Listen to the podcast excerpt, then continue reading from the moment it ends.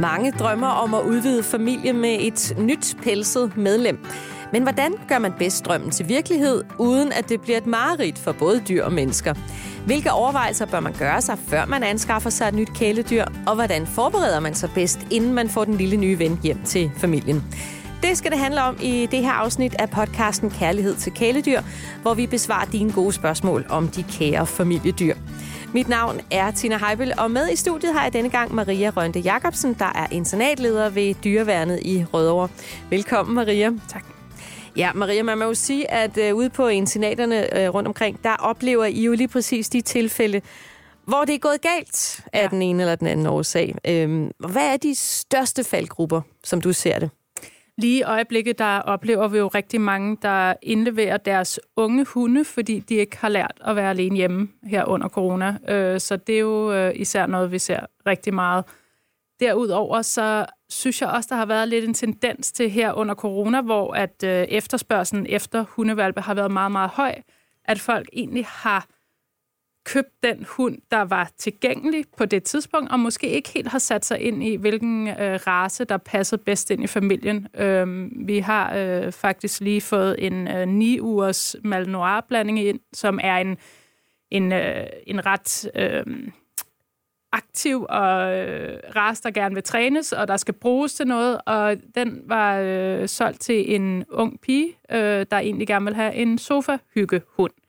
Og allerede der er der jo et kæmpe mismatch, og det er jo bare så ærgerligt, at, at der ikke bliver både... Altså, der synes jeg jo både, det er et ansvar både fra, fra dem, der sælger, og selvfølgelig dem, der køber en hund, mm. at man lige sætter sig ind i, hvad er det for en race, man mm. egentlig, øh, der passer ind i ens familie, så det ikke ender med, at man skal give den op, fordi det er et mismatch. Og det er selvfølgelig kun godt, at hun valgte at, at sige, det her, det, ikke, det kommer ikke til at gå godt, fordi så kan vi selvfølgelig finde en familie, der kan rumme. Ja. Og gjorde det også, inden det var for sent. Ja, øh, så, så altså det, jeg hørte dig sige lidt her, det er, at der er nogle overvejelser, man lige skal gøre sig. Ja. Øh, hvad kan jeg tilbyde? Og ja, jeg synes jo, det vigtigste er jo, altså i ja. første omgang, inden ja. man overhovedet sætter sig noget for, det er at sige, hvilken ras. Altså der er jo nogle forskellige øh, kategorier af hunde. Der er jo selskabshunden og jagthunden og, og alle de her kategorier. Og så, så ligesom sætte sig ind i, hvad, øh, hvad passer ind i min familie?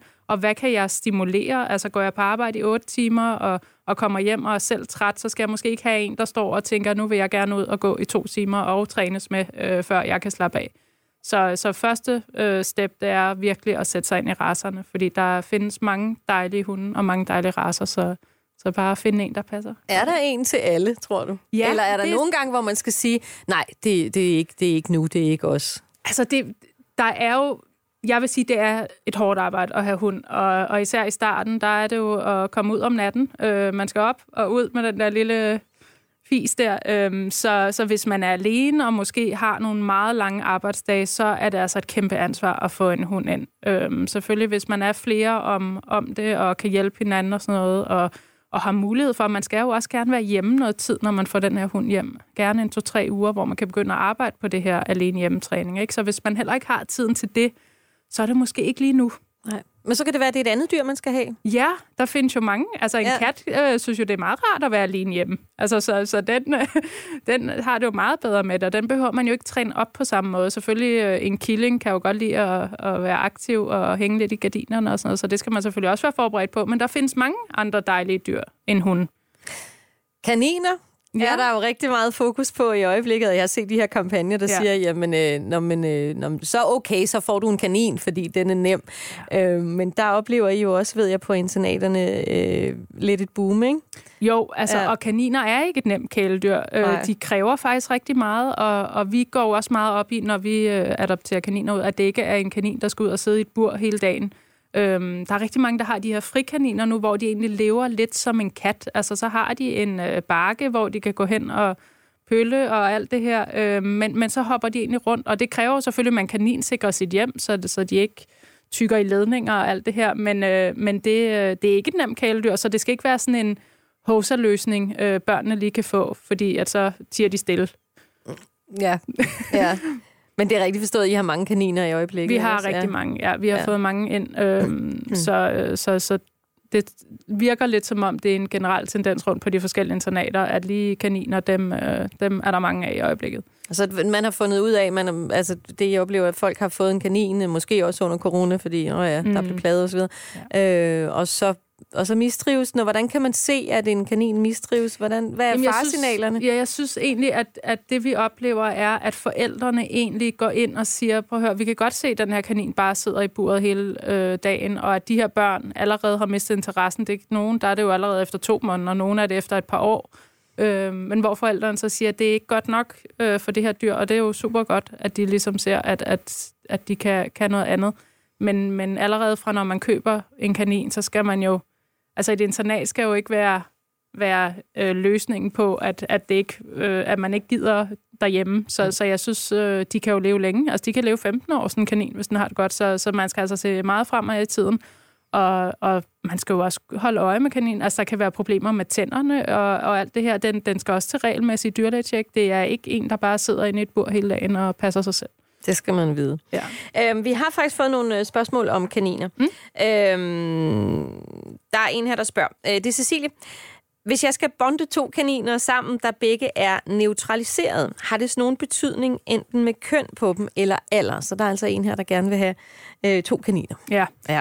Altså, bonding af kaniner er jo simpelthen som russisk roulette. Altså, det er virkelig svært, og det tager rigtig lang tid. Øhm, det, øh, det kan gå rigtig godt, og det kan gå rigtig skidt. Og hvis først det går, går galt, så, så er det meget, meget svært at rette op på. Så i første omgang er det vigtigt at bruge rigtig lang tid på den her bonding med kaniner.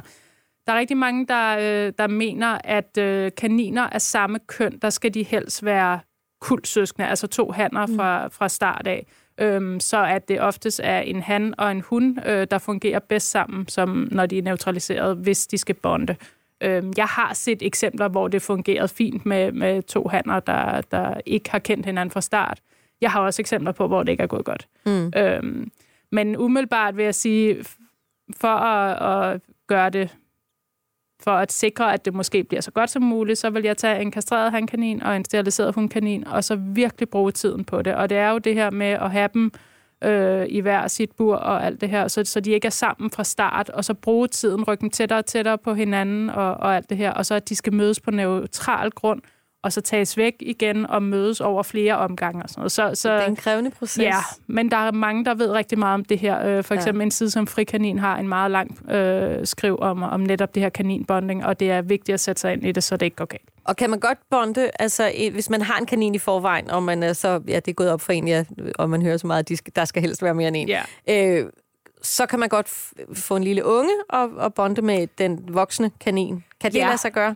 Det kan det godt. Ja. Øhm, ofte så øh, sætter de jo... Sætter, vi adopterer jo faktisk mange kaniner ud, hvor at de ja. har en kanin i forvejen. Mm. Øhm, og, og der er det jo voksne kaniner, vi adopterer ud. Netop, netop også fordi, når vi har små unger, så er det ofte fra et kul, og så vil vi gerne have dem ud to og to sammen, mm-hmm. så de ligesom øh, har en, en ven fra start. Øhm, og det kan jo også godt være irriterende for en ældre kanin, at der kommer en lille unge ind og sådan noget. Så, så nogle gange er det meget godt med, at de måske ikke er lige samme alder, men at der er lidt spænd, men, men at de begge to måske er voksne. Okay. Ja. Men det kan lade sig gøre, det men det kan lade sig gøre. noget arbejde ja. her. Øh, Sara øh, skriver, hvordan kan man bedst bonde en kanin med en hund? Så hvis man nu ja. vil udvide øh, familien med, ja. Øh, ja, med en anden race, altså hvis man har en kanin og vil have en hund eller omvendt. Ja. ja det, er jo, det kommer jo meget an på, hvilken hund man har, tror mm. jeg. Øh, også fordi der er jo jagthunden, der måske vil se øh, den her lille kanin som et, et lille bytte, øh, og jagten, hvis den begynder at løbe og sådan noget. Men, men det er igen det her med at bruge tiden på dem, lade dem snuse til hinanden. Øh, ofte så går det også godt. Øh, en af mine kollegaer har øh, en, en rigtig øh, jagthund derhjemme, og har fået en lille kanin, og de ligger og putter nu. Øh, så, så det kan sagtens lade sig gøre. Øh, men igen, alt tager tid, øh, og, og nogle gange så øh, har den ene måske haft en kanin tidligere, altså en hund, der, der har boet med en kanin, og så er det en ny kanin, og så kan det være noget helt andet, øh, fordi det er en anden kanin. Men igen, tålmodighed er simpelthen øh, nøglen i det her. Øh, og så er det tit det der med, når, når de her små dyr begynder at løbe, så sætter det ofte et eller andet gang, gang i, i hundene, at de gerne vil løbe efter mm. sig. Så man skal selvfølgelig lige være ops på, hvordan og hvorledes man, man sætter dem sammen. Men er det samme øh, procedure, som når man bonder kaniner? Det der med at nærme sig hinanden lige så stille. Ja, ja, og jeg tænker, det er en rigtig god idé, det her med, hvis man har et bur til kaninen, øh, at have den derinde først, og hunden mm. kommer stille og roligt hen og snuser, og så den ikke kan komme helt hen til kaninen fra start af, fordi det kan også være meget voldsomt for sådan en lille kanin, og, og man ved jo heller ikke, hvordan den her hund reagerer. Men man kan jo meget hurtigt aflæse på hunden, øh, om det er venlige signaler, eller hvad den tænker, når den egentlig er, er tæt på den her kanin. Okay. Øhm, der er en her, der spørger, øh, og, og det, det gælder jo så, kan man sige, både kaniner, nye kaniner og, og kaniner, man havde i forvejen. Men der er en, der spørger, det er Mie, hvordan aktiverer man en kanin mest muligt, uden at benytte for mange snacks? Ja, det er ja. jo, øh, jeg synes jo netop, hvis man har en kanin, der kan komme ud, altså det her med, at de kan få lov til at komme ud og løbe rundt og nogle de har jo også øh, de her løbgård, hvor de kan gå ind i huler og hoppe op på ting og alt det her. Altså bare, at der, der, altså, de har mulighed for at bevæge sig. Øh, der er jo også nogen om sommeren, der, der laver fine løbegård, hvor de kan komme ud og grave, som jo også er helt naturligt for kaniner at kunne gå ned i huller og alt det her. Øh, bare det, at der, der sker noget, og de har mulighed for at bevæge sig, og, og det her, det, det, er meget, meget vigtigt for de her kaniner. Så hvis man overvejer at anskaffe sig en kanin, ja. så er det godt at sørge for, at den i hvert fald har masser af plads. Og, den skal ud og løbe hver dag. Og det er så vigtigt. Ja. ja. Og gerne grave også. Ja. Nå, vi, øh, vi rykker fra kaniner til, til hundespørgsmål her. Mm. Kim har spurgt, vi ønsker os en hund mere. Hvornår er det bedst at få en ny hund i familien? Evo er to år til april. Han er rottweiler, vældig god ved alle. Mm. Hvordan introducerer jeg dem bedst for hinanden, hvis det eventuelt er en valp? Hvad skal vi tænke over? Og så videre. Ja. ja. Der også. Så altså, man har en toårig gammel øh, rottweiler, øh, og nu vil man gerne have en ny ja. hund. Jeg synes, det er virkelig øh, fedt, at der er nogen, der gør sig så mange overvejelser, inden de, de anskaffer sig en. Jeg, jeg vil i hvert fald anbefale, og det står kun på min egen, men i hvert fald fra, fra minimum to år. Så jeg synes, det, det er godt, at, at jeres hund har nået en alder. Også fordi de skal også have lov til at være unge hund, og de skal også arbejdes med og trænes og præges og sådan noget, inden der kommer en ny ind, der tager al opmærksomheden. Så jeg synes, det er rigtig fint, at, at den i hvert fald er to år, øh, før der kommer en ny ind. Det er jo lidt svært, det her med at lave en masse møder, når, når det er en valg, der for, formentlig er hos en opdrætter, og man så kan få lov til at hente den mm. som otte ugers. Øh, men nogle gange øh, anbefaler vi det, når vi også adopterer hunden ud på internatet, at, at man øh, starter med at gå en tur sammen, hvor der er stille og roligt, så lige lad valpen komme ind, lige gå og snuse rundt, øh, før den, den øh, voksne kommer hjem, og som jo, altså fordi det er jo dens hjem, men lige lad valpen gå og lige få ro på. Og det er jo så vigtigt med de her valpe, at i starten, at de har ro på, øh, og der skal ikke ske så meget. Så vær også ops på, at, at den voksne hund ikke er for meget på den lille valp, og hele tiden er efter den, så den kan få lov til at, at sove og, og ligesom øh, komme lidt ned i gear. Fordi det er vigtigt for valpe, at de får sovet, så de ikke bliver helt overstimuleret og hyperaktiv. Så, øhm, så det er, det er en rigtig god idé fra start af, det her med måske lige at gå en lille tur, de lige møder hinanden uden for grunden og uden for huset, og så lige lade valpen øh, få lov til lige at snuse rundt alene, inden den store Rottweiler-pige kommer ind. Ja. ja.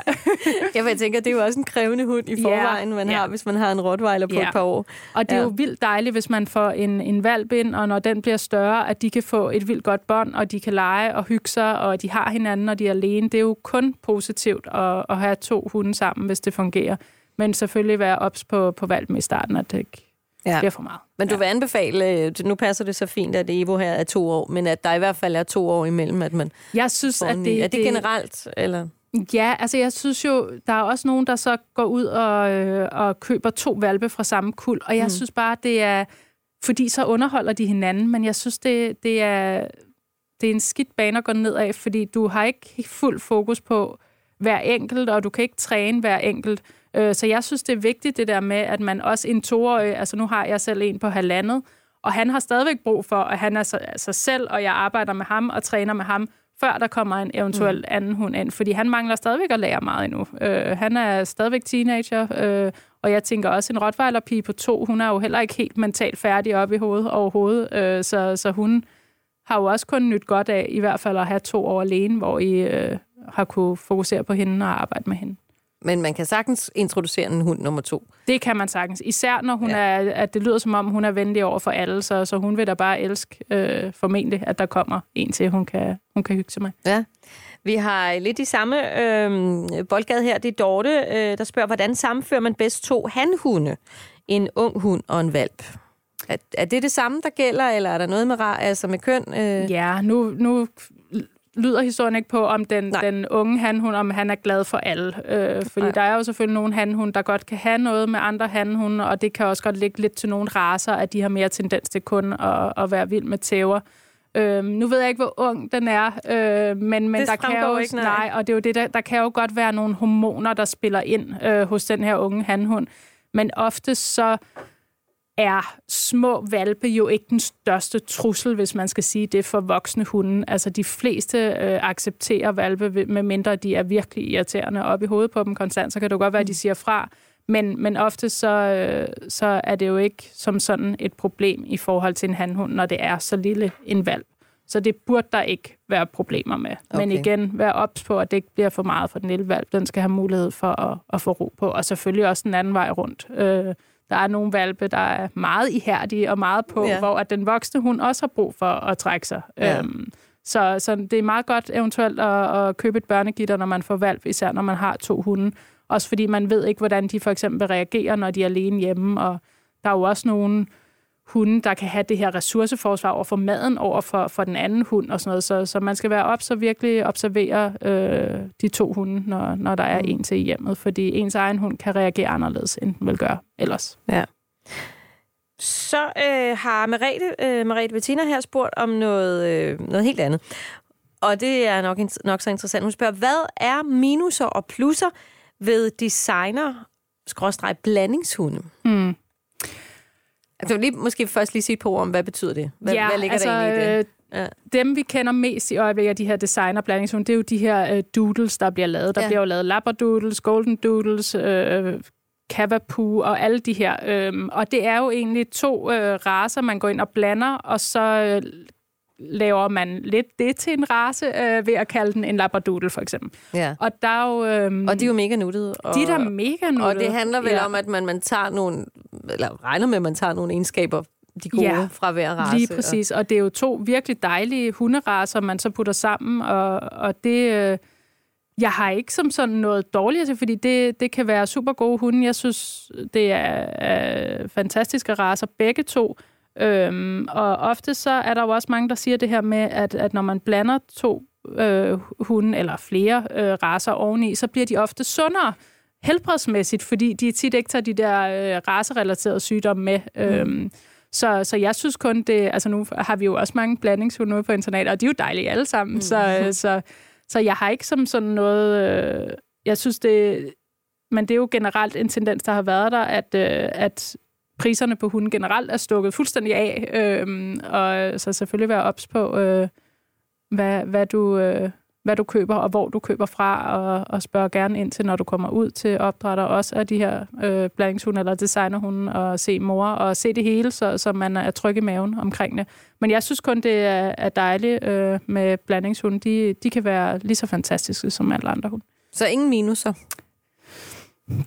Så skal det jo være, vi oplever jo, øh, at øh, for eksempel de her øh, blandinger med pudler, at folk tænker, at de er 100% allergivenlige. Mm. Øhm, og det er derfor, der er rigtig mange, der ofte køber dem, men den ene, er, altså en Labrador for eksempel, den er jo ikke allergivenlig, så, så det kommer jo meget an på, hvordan pelsen bliver. Og som udgangspunkt er der jo ikke nogen, der er 100% allergivenlige. Der er bare nogen, der er mere allergivenlige end andre. Øhm, så, så man skal lige passe på, at man ikke øh, kaster sig ud i noget øh, med en med allergi derhjemme, og, og man så risikerer at skulle, skulle af med den. Ja. Fordi, det må det jo så... også være noget af det, I oplever. Ja. At, at, at øh, familier har anskaffet sig en hund, og så er der en i familien, der ikke kan tåle det. Ja. ja eller en kat. Eller ja, noget, ja. Ja. Øhm, ja. Så det skal man også tænke over, det skal inden man, man også anskaffer tænke. sig et ja, dyr. der er meget at tænke over. Det er der ja. godt nok. Ja. Øhm, Sofie, hun spørger her, og det er stadigvæk øh, hunde-relateret. Hun spørger, er det en god idé at få to hundevalpe fra samme kul, eller skal det være fra to forskellige steder, hvis man gerne vil have to hundevalpe? Ja, øhm, det var jeg jo lige lidt ind på før, at jeg synes jo, nu kan det godt være, at beslutningen er taget, men jeg synes jo, øh, det er en dårlig idé at få to hundevalpe samtidig, fordi at hver hundevalp kræver så meget arbejde, og de har virkelig brug for fuld fokus. Øh, selvfølgelig er det nemmere, fordi de har hinanden at lege med, øh, men øh, vi har også fået indleveret nogle hunde ud ved os, hvor man for eksempel har købt to tæver fra samme kul, og lige pludselig, efter de er blevet kønsmodne, så fungerer de ikke sammen, på mm. trods af, at de er søs- søstre. Øhm, så så øh, jeg vil som udgangspunkt sige, at det vil være fint at gøre det fra samme kul. Måske en han og en hund, og så selvfølgelig sørge for at få kastreret eller steriliseret øh, tæven. Hvis man har besluttet sig for at få to valve, men jeg vil, jeg vil anbefale at, at få en til start, og så have den i hvert fald et par år og fokusere på den, før man får sig en anden. Det er godt. Jamen, det er svar til, øh, til Sofie. Øh, nu nævner du selv det her med at neutralisere, øh, og Tina spørger, hvor tidligt er det mest hensigtsmæssigt at neutralisere en, øh, en hund? Skråstrej ja. valp, ikke? Ja. ja. Det, øh, det er jo meget øh, adfærdsmæssigt, det her. Altså, at, at man skal virkelig ind og kigge på adfærden med de her øh, hunde. Der er jo rigtig mange sundhedsmæssige ting også, der gør, at det er rigtig godt at, at neutralisere hunde. Men for eksempel med handhunde, der vil jeg jo rigtig gerne have, at de kan kende og var kønsmodne, før man går ind og, og gør det. Der er rigtig mange, der gør det, når de kun er 6-7 måneder. Og det er først der, de sådan er ved at udvikle sig. Øh, min egen handhund, han er også kastreret, og jeg ventede til, at han lige var blevet et år, fordi så vidste jeg, at han ligesom var blevet hanhund, og så, øh, så kunne jeg godt tage dem der fra ham, øh, fordi der selvfølgelig er nogle sundhedsmæssige ting, der gør, at man også kan gøre det, og der var også nogle adfærdsmæssige ting ved ham, der gjorde, at, at det var øh, helt klart det bedste for ham. Han havde svært ja. ved at, at slappe af. Øh, jeg bor i et område med mange hunde, så han, når der var tæver i løbetid, så kunne han slet ikke slappe af og gik og pev og kunne ikke sove og sådan noget. Så, så der er det selvfølgelig øh, godt at få dem kastreret. Øhm, man skal kigge på han, hun, Er han meget usikker, så kan det desværre gå ind og forstærke det, hvis du kastrerer dem. Øhm, og der er også rigtig mange, der tror, at hvis du har en meget aktiv han, hun, at hvis du så går ind og kastrerer ham, så bliver de lidt mere dogne. Men det, det øh, er ikke noget kastration, det går ind og, okay. og påvirker overhovedet. Så kig på især hanhund, der øh, kan det altså, hvis du har en meget usikker hanhund, så kan det desværre gå ind og forstærke det. Man kan jo gøre det, at man prøver at kemisk kastrere dem først, for at se, hvordan det... Der fjerner du ikke øh, testiklerne, der giver du dem en, øh, et, en chip nærmest op i nakken, øh, og så øh, fjerner det de her hormoner. Nu er jeg ikke dyrlæge, men det er sådan, at det går ind og fjerner hormoner, så du kan se, hvordan den vil være som en kastreret handhund. Så man ligesom mm. kan tænke, okay, hjælper det, jeg egentlig havde håbet på, det hjælper på, eller gør det ikke? Men du siger, at man bør i hvert fald for hanhundens vedkommende vente til den er øh, blevet kønsmoden. Det synes jeg Og hvad skal, hvorfor? Fordi at de, øh, det her med, at de får lov til at få noget selvtillid, få lidt hår på brystet og, og blive voksne, før man ligesom går ind og fjerner det her, det, det er ret vigtigt. Og der er også meget, det er der sikkert nogen, der ved meget mere om med, med langhåret hunden, at det pelsen, der er det også ret vigtigt, at hvis du allerede går ind og fjerner alle hormonerne, når de er meget unge, så kan det også øh, ødelægge pelsen. Øhm, med tæver, der, øh, der er det bedst at gøre det mellem første og anden løbetid. Okay, har så jeg. den skal lige have en øh, yes. løbetid, og så... Ja. ja, og så i midten af det. Det kommer jo cirka hver halve år med, med store hunde, så, så en tre måneder efter første løbetid er et rigtig godt tidspunkt at gøre det. Ja. Og vil du generelt anbefale, at man gør det, eller... Ja, altså jeg er jo... Øh, ja, Øh, det, øh, jeg kommer til altid til at gøre det med min hund, øh, fordi øh, jeg har oplevet med de handhunde, jeg har, de har så øh, haft psyken til det, de har ikke været usikre, men det har fjernet alt det her forstyrrende op i deres hoved, mm. så, så de ligesom har kunne fokusere på mig og fokusere på sig selv og, og træning og alt sådan noget, i stedet for kun at have de her øh, damer i hovedet og dufte og alt det her. Så, så på den måde synes jeg, det, det er rigtig godt. Og så er der jo også det her, der er jo større risiko for kræft, øh, for eksempel øh, i hanhund. Der er jo også, jeg har mistet en tæve, da jeg var barn til øh, livmorkræft. Hun var ikke steriliseret. Så der er bare, der er også meget stor risiko med tæver for livmorbetændelse, når de bliver ældre og sådan noget. Så, så jeg ser, der er rigtig mange fordele ved det, øh, men, men selvfølgelig overvej, hvornår. Ja. Der er fordelen, er der nogle, øh, nogle, nogle ulemper. Altså selvfølgelig kan man mm. jo ikke få valpe. Nej, men, nej ja, ja. Men, men er der andet? Øh... Der er jo blandt andet det her med hanhund, at man ligesom ja. kan forstærke øh, deres usikkerhed. Tæver kan jo også godt ændre sig, men jeg oplever ikke på samme måde, at de ændrer sig, ligesom øh, hanhunden kan. Øh, der hører jeg mere om, og nu er der sikkert nogen, der sidder og siger, at jeg har en tæve, der, mm. men, men jeg synes mere, jeg hører med tæver, at de forbliver lidt mere sig selv, okay. øh, på trods af, øh, på den gode måde, ikke? At, at man ligesom fjerner det her. Men, Men hanhund, det, det kan... Øh, man oplever jo også med hanhunden, det gør jeg også selv med min, at han øh, får jo sådan en, en anderledes lugt end nogle andre hanhund. Så der er faktisk hanhund, der kan tænke, at han er rigtig lækker, og det synes han jo er virkelig irriterende. ja. øhm, så så det, der er også det der med, at ens hanhund kan altså lige pludselig have kode unge hanhund øh, hoppende ovenpå dem, og, og det kan selvfølgelig være hårdt for dem. Så, så det er også en ulempe ved det. Okay, ja. godt. Øh, samme spørgsmål, men øh, for kattes vedkommende, fordi vi rykker lige til et par kattespørgsmål, vi også har fået. Det er Majbrit, der spørger, hvor tidligt er det hensigtsmæssigt at neutralisere en killing? Mm. Så.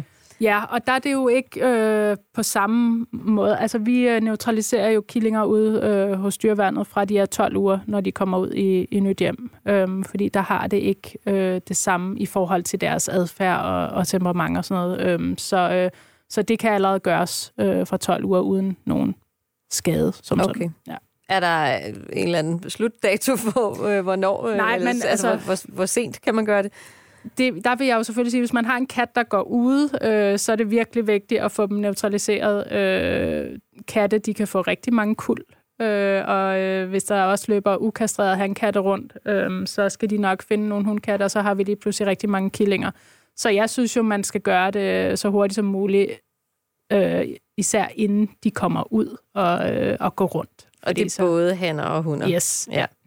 Så fra 12 uger, Yes, der, det bare, der kan man sagtens gøre det, yes. men selvfølgelig, øh, hvis du har din kat inde til... Øh, den, er, den skal jo gerne være inde i, til den er 7-8 måneder før, der har de ikke rigtig den der GPS op i hovedet, hvor de kan finde rundt. Øhm, så, øh, men i hvert fald inden den begynder at gå rundt ude i verden, øh, så øh, gerne få den neutraliseret. Det var en vigtig oplysning også, hvis man øh, mhm. overvejer at anskaffe sig en kat, at den skal man jo også kunne have yes. inden for ja, de første 7-8 måneder. Ja. Godt. Øh, et enkelt kattespørgsmål mere her fra Susanne, og det er måske lidt i stil med, hvad vi allerede har talt om med hunde. Øh, Susanne spørger nemlig, kan man sætte en ældre og en ung kat sammen?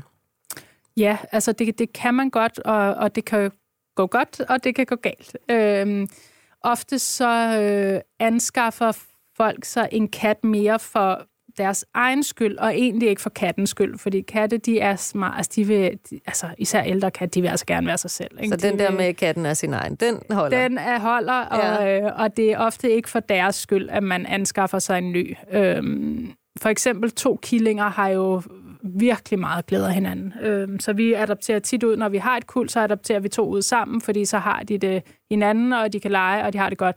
Men det her med så at sætte en ung killing ind til en ældre, det må jo også være skide irriterende, ikke? For mm. sådan en øh, ældre kat, at der lige pludselig kommer en killing. Vi havde sit herredømme Ja, der. lige præcis. Ja. Så, så bare være virkelig ops på, om, øh, om det er for, for din egen skyld, eller om det er for kattens. Fordi katte, de, øh, de, kan, de kan godt lide at være sig selv. Den er Især når de er ældre. Ja. Så, så det du siger, det er altså, hvis man gerne vil have to katte, mm. så øh, gælder det om at få dem sammen. Ja, det, altså det, der er man i hvert fald sikker på, at det fungerer. Øhm, det kan godt lade sig gøre at sammensætte øh, to katte. Igen, der vil jeg sige, at tålmodighed er super vigtigt, og, og det er igen det her med at have dem adskilt. Eventuelt bytte kattebakker, så de får den der duft af hinanden, bytte tæpper, lad dem snuse til hinanden gennem en dør på klem og alt det her, så man tager det virkelig, virkelig roligt. Fordi der er det igen, hvis to katte de først ser sig sure på hinanden, så er det næsten umuligt at, at rette op på. Så øh, langsomme skridt og tålmodighed igen der er faktisk ikke nogen, der har spurgt, hvad nu hvis man har en hund, og man gerne vil have en kat? Ja. Men det synes jeg da egentlig også er et relevant ja, spørgsmål. Hvad det er det. Kan det lade sig gøre? Kan det fungere? Det kan det også. Ja. Øh, ofte så øh, er det jo nemmest, hvis en af dem er en valp eller en killing. Øh, fordi så, øh, så har jeg i hvert fald hørt det. Så jeg har ikke selv prøvet det, men øh, så har jeg hørt, at det, det øh, forløber nemmest. Ofte så har en hund for eksempel også været vant til at bo med en kat, og så kommer der en ny kat, og så er den jo vant til det, så, så, så skal det jo nok gå. Øh, men to voksne, der aldrig har været vant til hverken det ene eller andet, der, der kunne jeg godt forestille mig, at det, det tager lidt tid og kræver lidt... Øh... Men man kan godt introducere en valp øh, killing til en familie, ja, så, hvor det ja, så, så plejer det at ja. gå fint. Altså, okay. Og det er jo tit det der, det der sætter gang i, i hunden, det er jo tit det der med, hvis de løber, og når man er inde i et hjem, så er det jo ikke på samme måde, at de løber rundt, øh, som det er ude. Fordi der er mange, der siger, at min hund den jagter katte, når jeg går tur, så, så kan den ikke lide katte, men det kan sagtens være, at den kan det. men, men det er det der, der, der sætter gang i noget, ikke? Når, når der er noget, der løber foran en. Ja, det sker ikke nødvendigvis så meget Nej. i den treværelse. Lige præcis. Nå, det er godt, Maria. Uh, inden vi lige runder af, uh, så synes jeg, at, at det kunne være godt lige at høre, altså fordi nu handler det jo om, inden man anskaffer sig et kæledyr, hvad skal man tænke? øh, over, hvad skal man ligesom forberede sig på. Altså, så det allerbedste du kan råd, øh, råd, du kan give til, øh, til folk, som overvejer at anskaffe sig et eller andet kæledyr. Hvad er det, hvad er det man skal gøre allervigtigst? Jeg synes, øh, det allervigtigste, det er nok den der selvindsigt. Altså, hvad, hvorfor skal jeg have det her dyr? Hvad kan jeg tilbyde?